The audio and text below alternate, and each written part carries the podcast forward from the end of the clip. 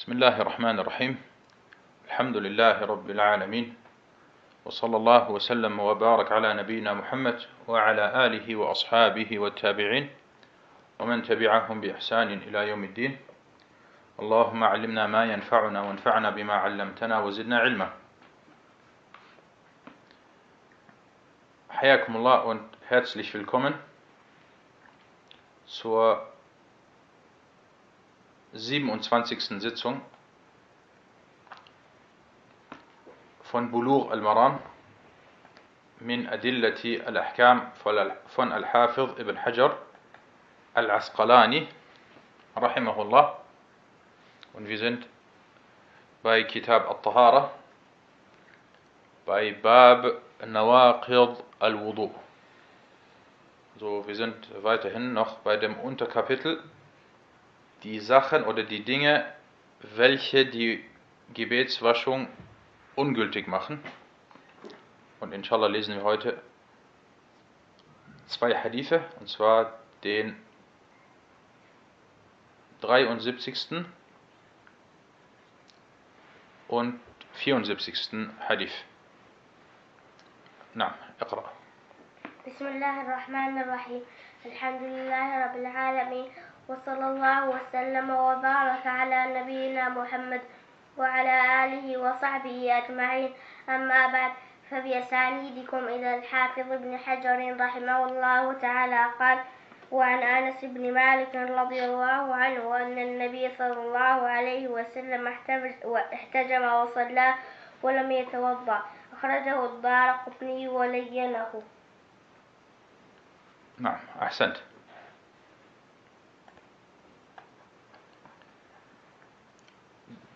Der 73. Hadith, Anas ibn Malik, möge Allah mit ihm zufrieden sein, berichtete, dass der Prophet, Allahs Segen und Frieden auf ihm, sich schröpfen ließ und betete. Und er vollzog nicht die Gebetswaschung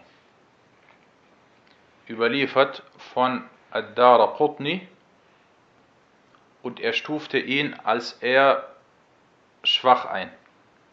Lin, also er sagte, Walayyanahu. Ibn Hajar sagte, Walayyanahu.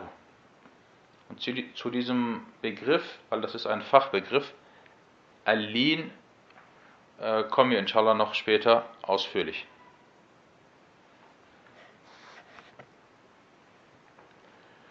Na, beginnen wir erstmal mit den Hadith wissenschaftlichen Nutzen aus dieser Überlieferung.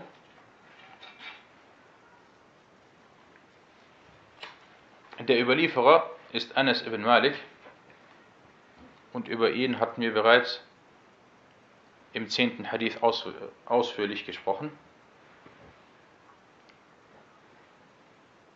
Und die Einstufung der Authentizität des Hadith, dieser Hadith ist sehr schwach. Er ist nicht authentisch, er ist sehr schwach.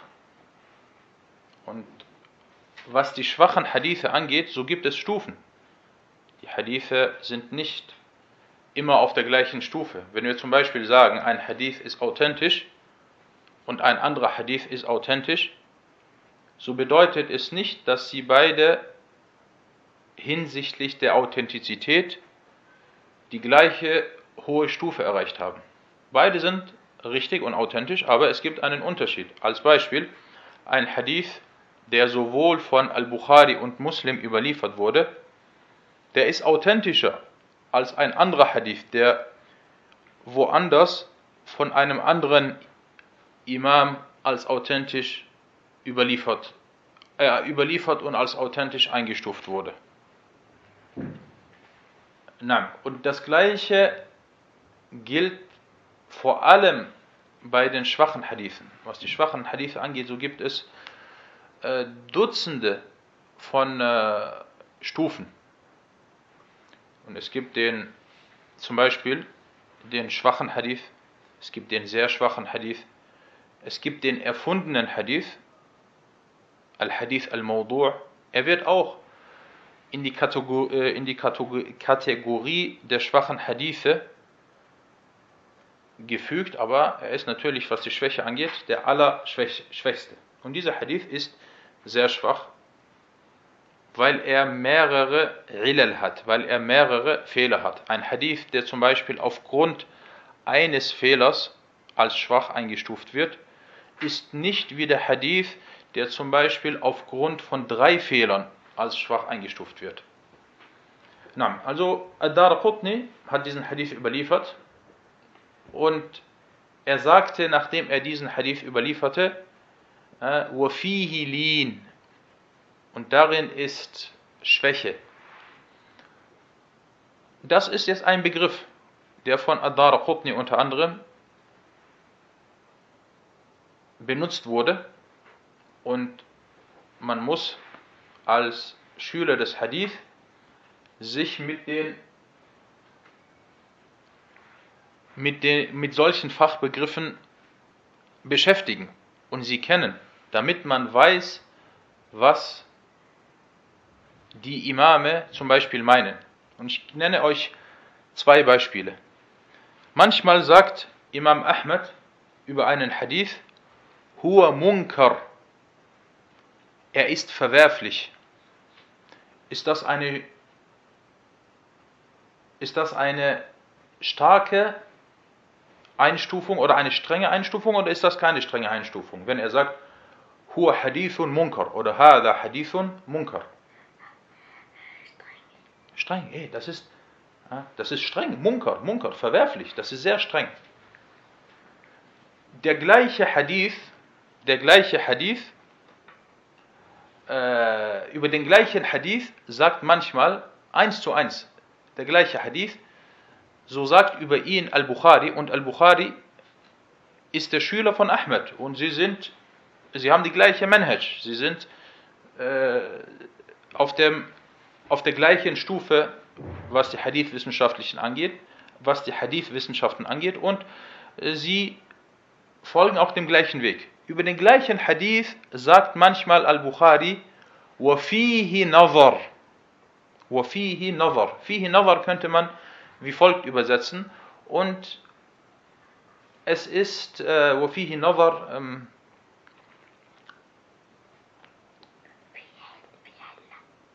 Fihi Nazar bedeutet, äh, man muss sich den Hadith genauer anschauen oder man muss ihn genauer beachten. Fihi Nazar. Wenn wir jetzt dieses Wort hören, Fihi Nazar, ist das eine strenge Einstufung oder keine strenge Einstufung? Jetzt so, wie wir es hören. Fihi Nazar, ja, er, er ist zweifelhaft. Man muss man muss sich das Ganze genauer anschauen. Wafihi Nazar. Genau, Wafihi Nazar am besten, man muss ihn genauer betrachten oder man muss ihn überprüfen. Fihi Nazar heißt, man muss und, da, äh, und es muss überprüft werden oder es muss genauer betrachtet werden. Wenn man das so hört, dann denkt man, das ist nicht so streng, das ist eher locker. Bei Al-Bukhari, wenn Al-Bukhari sagt, über einen Hadith sagt, wafihi nazar, oder er sagt über einen Überlieferer, wafihi nazar, wisset, dass dies eine der strengsten Einstufungen bei Al-Bukhari ist. Wenn Al-Bukhari sagt, wafihi nazar, dann ist das wie bei Ahmed Munkar. Wenn man das aber nicht weiß, wenn man das nicht weiß, dann denkt man, ja, das, äh, das, äh, der Hadith ist nicht so, äh, so schwach. Aber wenn Al-Bukhari sagt, wie Nazar, der Hadith ist, ist sehr schwach. Okay, kommen wir zurück zu Ad-Dar Qutni. Er sagte, wenn ich sage Lin, dann ist er, also der Überlieferer, nicht ganz zu verwerfen. Und sein Hadith ist nicht munkar, also nicht verwerflich. Jedoch ist er zu kritisieren, aber durch etwas, was seine Gerechtigkeit nicht zu Fall bringt. Okay, machen wir mal ein Beispiel wir haben jetzt zwei Leute. Wir haben zum Beispiel einen, einmal haben wir äh, eine Person, nennen wir ihn, nennen wir ihn, äh, nennen wir ihn äh, Ibrahim. Dieser Ibrahim macht Fehler. dieser Ibrahim macht viele Fehler bei den Hadithen. Er überliefert zehn Hadithe und macht hierbei bei acht Hadithen Fehler. Und dann haben wir einen anderen Überlieferer. Dieser andere Überlieferer heißt zum Beispiel äh, Musahim. Musahim macht eigentlich kaum Fehler, aber manchmal vergisst er Sachen. Er ist nicht sehr, sehr genau. Manchmal äh, verwechselt er ein Wort. Dann sagen wir über den ersten, Ibrahim, wir sagen Munkarul Hadith. Sein Hadith ist Munkar, er macht viele Fehler, verwerflich. Aber Musahim, Musahim, er ist zu kritisieren, dass er manchmal kleine Fehler macht, aber er ist gerecht. Und der Hadith von Musahim, Yuktabu li'tibar. Wir schreiben seinen Hadith auf, er ist auch schwach, aber wir schreiben seinen Hadith auf, um äh, ihn zu haben, falls wir ihn mal anschauen wollen oder falls wir mit diesem schwachen Hadith einen anderen, stärkeren Hadith stützen wollen. Und das ist mit Al-Lin gemeint. Also Lin ist eine Form von Schwäche, aber sie ist nicht sehr schwach. Man könnte das vergleichen. Ich habe Sheikh Abdullah Sa'ad äh, danach gefragt. Er sagte, Huwa ka'an yuqal fihi da'af. Darin ist leichte Schwäche. Nein. Also dieser Hadith wurde von Adara Qutni als schwach äh, eingestuft.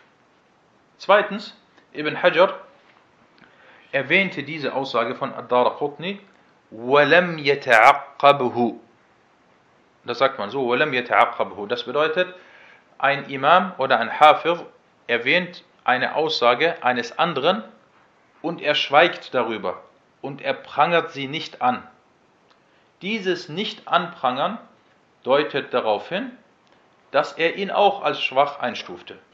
Weil wenn Ibn Hajar diesen Hadith nicht als schwach einstufen würde, würde er nicht die Aussage von Abdar Qutni über erwähnen und dann schweigen. Fertig. Ibn Abdul Hadi, rahimahullah, einer der großen Huffaz und Schüler von Ibn Taymiyyah, sagte über diesen Hadith, er ist nicht authentisch, beziehungsweise er ist nicht bestätigt. Und äh, dieser Ibn Abdul Hadi hat ein Buch, das nennt sich Al-Muharrar.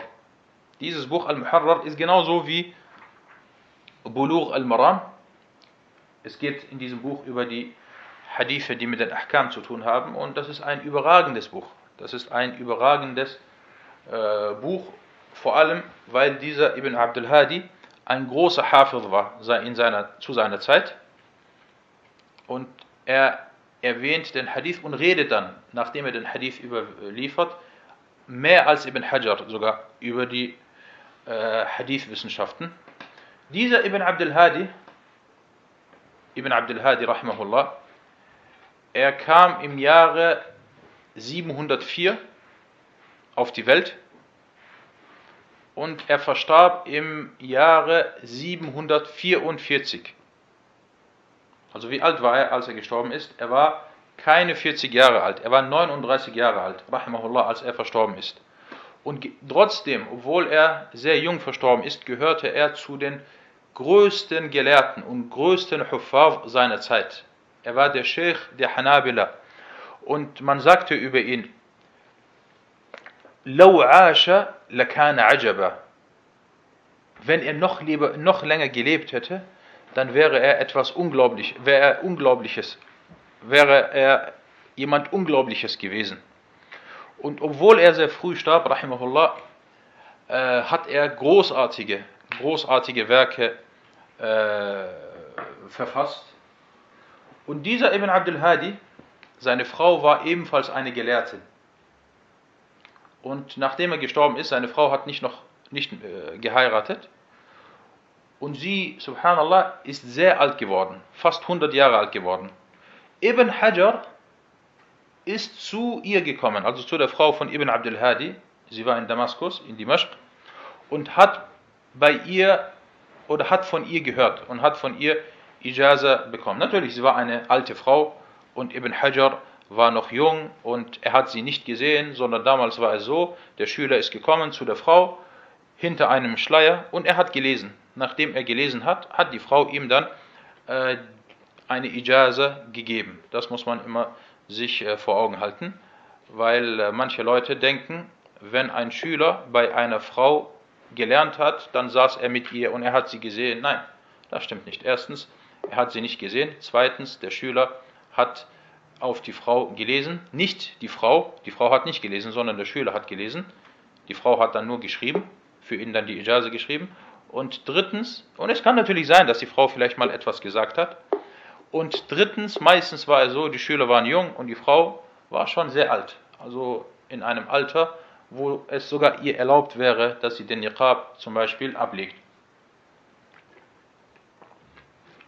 Also den Hijab al-Shar'i, den Hijab al-Shar'i äh, ablegt, ablegt, was mit, äh, womit natürlich auch der Niqab gemeint ist. Na.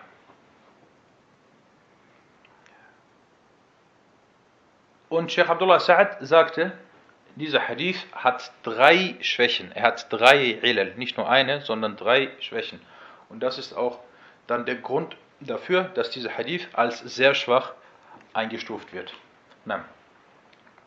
Kommen wir zu den fiqh-wissenschaftlichen Nutzen aus diesem Hadith.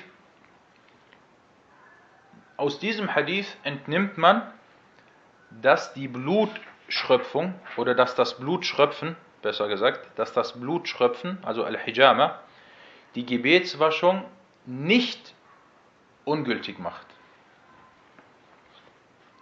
Es ist sogar erlaubt, nachdem man Blut geschröpft hat, dass man danach das Gebet verrichtet, laut diesem, laut diesem Hadith.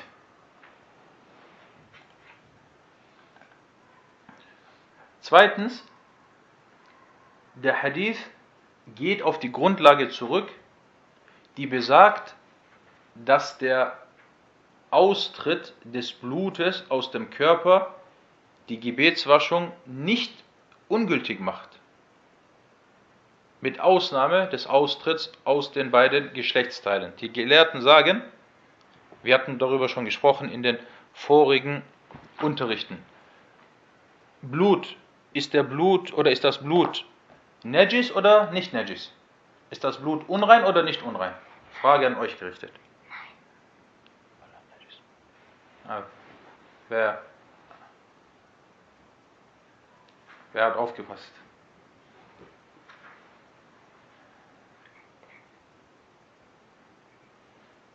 Genau, Blut ist Najis, Blut ist unrein. Und das ist die Ansicht der überwältigenden äh, Mehrheit der Gelehrten. Okay. Jetzt geht es um das Blut, welches aus dem Körper austritt. Und hierbei gibt es verschiedene, verschiedene Formen. Die erste Form ist das Blut, welches aus den Geschlechtsteilen austritt. Dieses Blut ist bittifaq, laut Übereinstimmung, Najis, unrein. Und es macht die Gebetswaschung ungültig. Damit sind wir fertig. Jetzt geht es hierbei um Blut, welches zum Beispiel aus der Hand, aus der Nase, aus, den, äh, aus dem Mund, aus dem Rücken, äh, aus dem Kopf zum Beispiel austritt. Darum geht es. Und das ist jetzt unsere Bahf, worüber wir äh, sprechen. Laut diesem Hadith, den wir hier haben, macht der Austritt des Blutes, welches aus dem Körper austritt, wie zum Beispiel Kopf, Rücken und so weiter, weil die Hijama, also das Blutschröpfen, wird meistens am Rücken gemacht. Äh, es macht die Gebetswaschung nicht ungültig. Die Fuqaha waren sich hierbei uneinig. Es gibt hierbei äh, drei bekannte Ansichten. Die erste Ansicht, also die Ansicht unserer Rechtsschule, der Rechtsschule von Imam Ahmed, der Hanabila, besagt, dass wenn große Menge Blut aus dem Körper austritt, dies die Gebetswaschung ungültig macht. Sheikh al-Islam ibn Taymiyyah rahmahullah sagte, die Gelehrten waren sich uneinig hinsichtlich der Unreinheit, die aus den Geschlechtsteilen austritt. Wie zum Beispiel Verletzungen, Aderlass, Blutschröpfen, Nasenbluten und Erbrechen. So heißt es in der Rechtsschule von Malik und Shafiri. Also es geht hier eigentlich um äh, die Gebetswaschung. Dazu kommt er gleich. Er sagte, die Rechtsschule von Malik und Shafiri sagt, es macht die Gebetswaschung, dies macht die Gebetswaschung nicht ungültig. Du hast Nasenbluten oder du hast dir Blut schröpfen lassen oder äh, Aderlass und so weiter. Das macht die laut der Rechtsschule von von Malik und Ashafiri, macht das die Gebetswaschung nicht ungültig. Das ist die erste Madhab, das ist die erste Rechtsschule. Die Rechtsschule von Abu Hanifa und Ahmed sagte, es macht sie ungültig. Es macht sie ungültig. Das ist jetzt die zweite Aussage. Die dritte Aussage, das ist die von Ahmed eigentlich. Er sagte, Ahmed hat unterschieden. Ahmed sagte, wenn es viel ist, also wenn viel Blut austritt, dann macht es die Gebetswaschung ungültig. Aber wenn es wenig ist, macht es die Gebetswaschung nicht ungültig. Ibn Taymiyyah sagte danach, und das Klarere ist, dass all diese Sorten die Gebetswaschung nicht ungültig machen. Aber es ist erwünscht, hierbei die Gebetswaschung zu vollziehen. Und wer betet und hierbei die Gebetswaschung nicht vollzieht, so ist sein Gebet korrekt. Und wer die Gebetswaschung vollzieht, so ist dies besser. Na. Und diese Meinung ist, äh, ist stark. Diese Meinung ist stark, aber äh, trotzdem sollte man hierbei zunächst einmal auf Nummer sicher gehen, weil das hat mit unseren Gottesdiensten zu tun. Zweitens, selbst wenn man die Meinung vertreten sollte, dass es die Gebetswaschung nicht ungültig macht, äh, man verrichtet aber dann oder man vollzieht dann die Gebetswaschung, das ist erwünscht und das ist äh, besser. Und drittens, so hält man sich zumindest aus dem Khilaf raus. Das ist eine Thematik, bei der es Unstimmigkeiten gibt.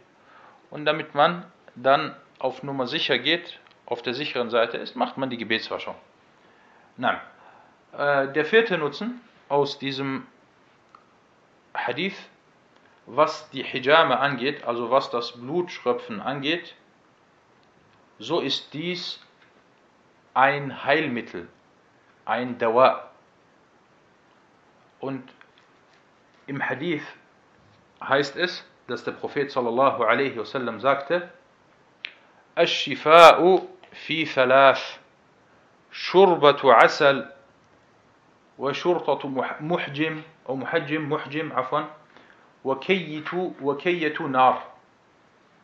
Er sagte, die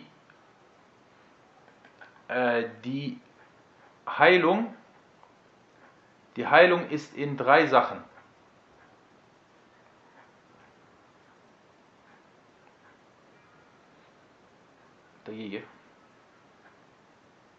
Er sagte, die Heilung ist in drei Sachen.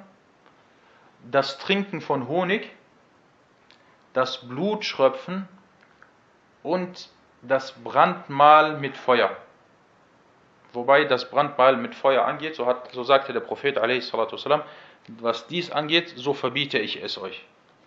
Und äh, was die Hijama angeht, also das Blutschröpfen, so hat es viele Fawaid, so hat es viele, viele äh, Nutzen.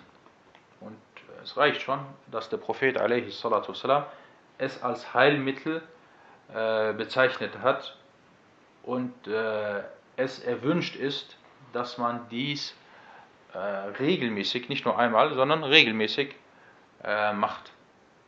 Nein, das soweit zu diesem Hadith. Und kommen wir zum 74. und nächsten Hadith. اقرأ. وعن معاوية رضي الله عنه قال قال رسول الله صلى الله عليه وسلم العين العين وكاء السهم فإذا نامت العينان استطلق الوكاء رواه أحمد والطبراني وزاد ومن نام فليتوضأ وهذه الزيادة في هذا الحديث عند أبي داود من حديث علي دون قوله استطلق الوكاء. وفي كلا الإسنادين ضعف. ولأبي داود ما عندك؟ ولأبي داود أيضا عن ابن عباس مرفوعا. إنما إنما الوضوء على من إنما, إنما الوضوء. إنما الوضوء على من نام مضطجعا. وفي إسناده ضعف أيضا. أحسنت.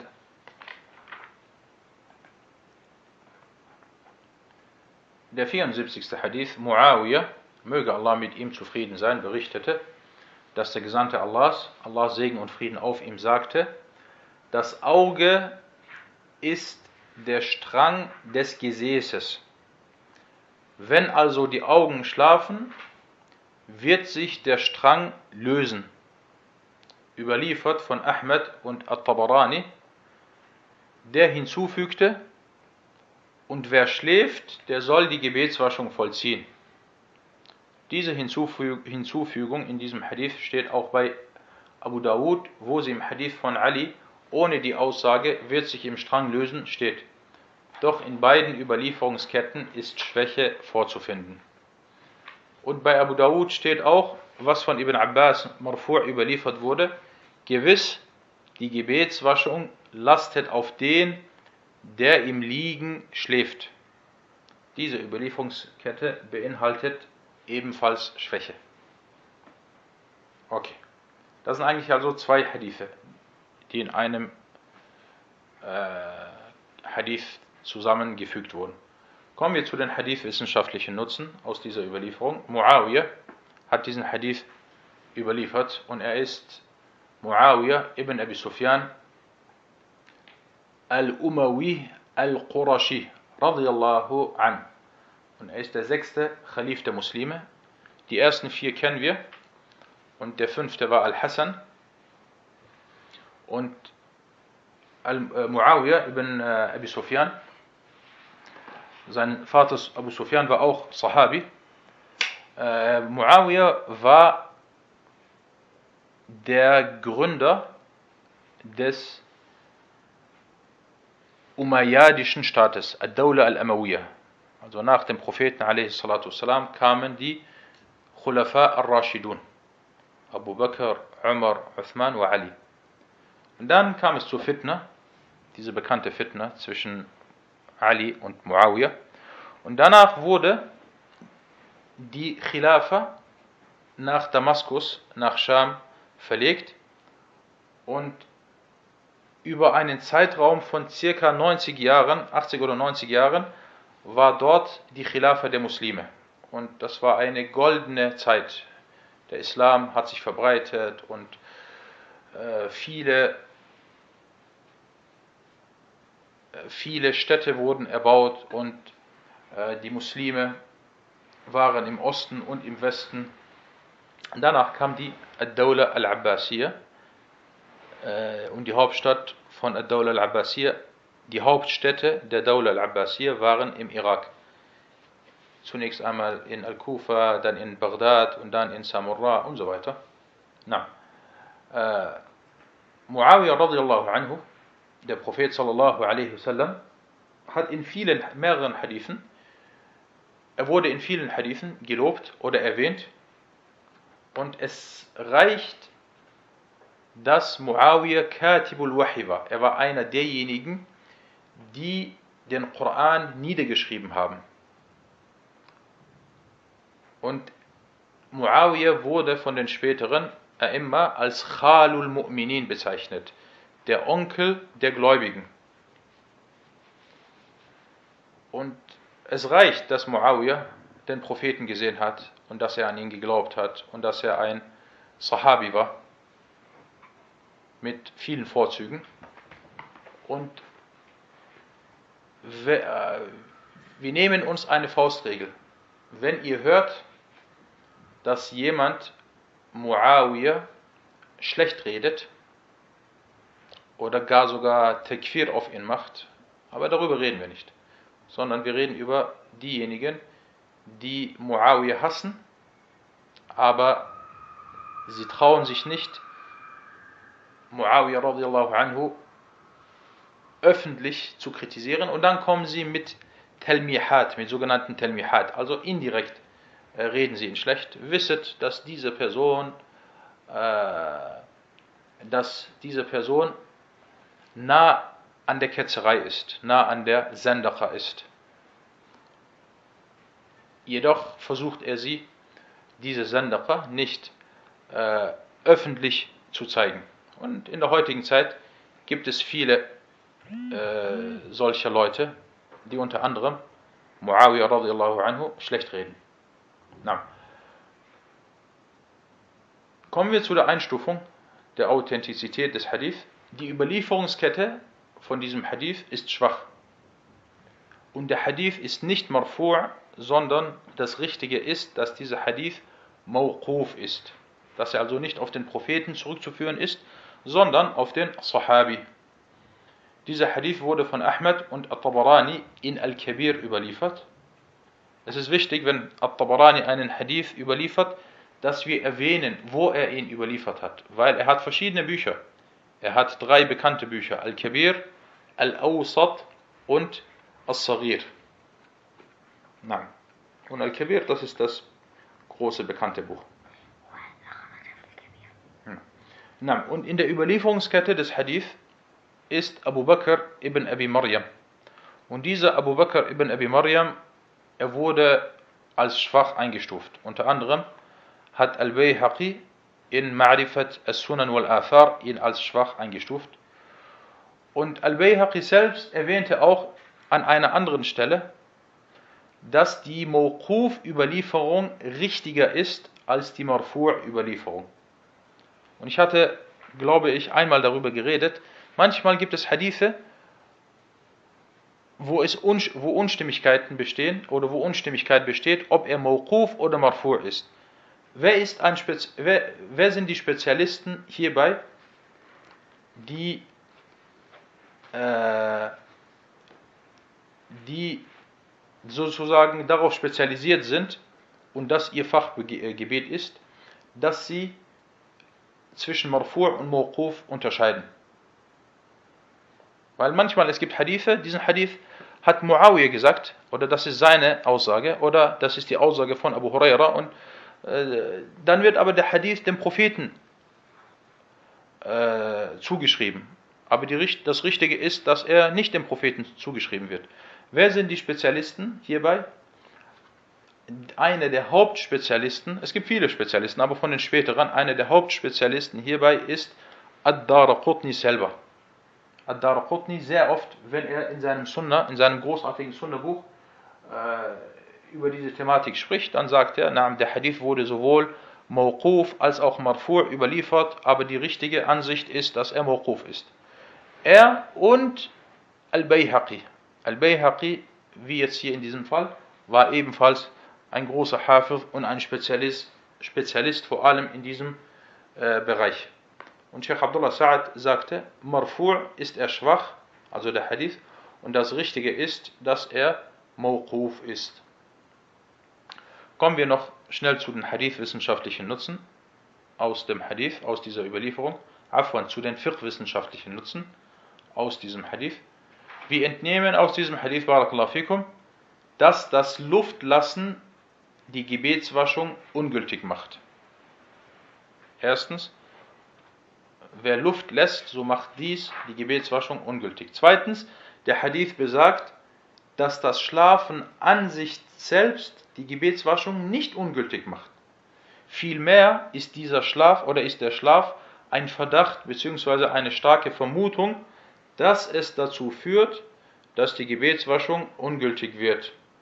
Was aber den kurzen Schlaf angeht, so macht er die Gebetswaschung laut vieler Gelehrten nicht ungültig.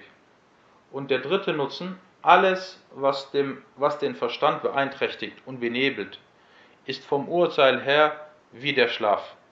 Zum Beispiel die Ohnmacht, das macht die Gebetswaschung ungültig. Die Trunkenheit, das macht die Gebetswaschung ungültig und so weiter und so fort. Na, das zu diesem Hadith und zum heutigen Unterricht. هذا والله تعالى أعلم وصلى الله على محمد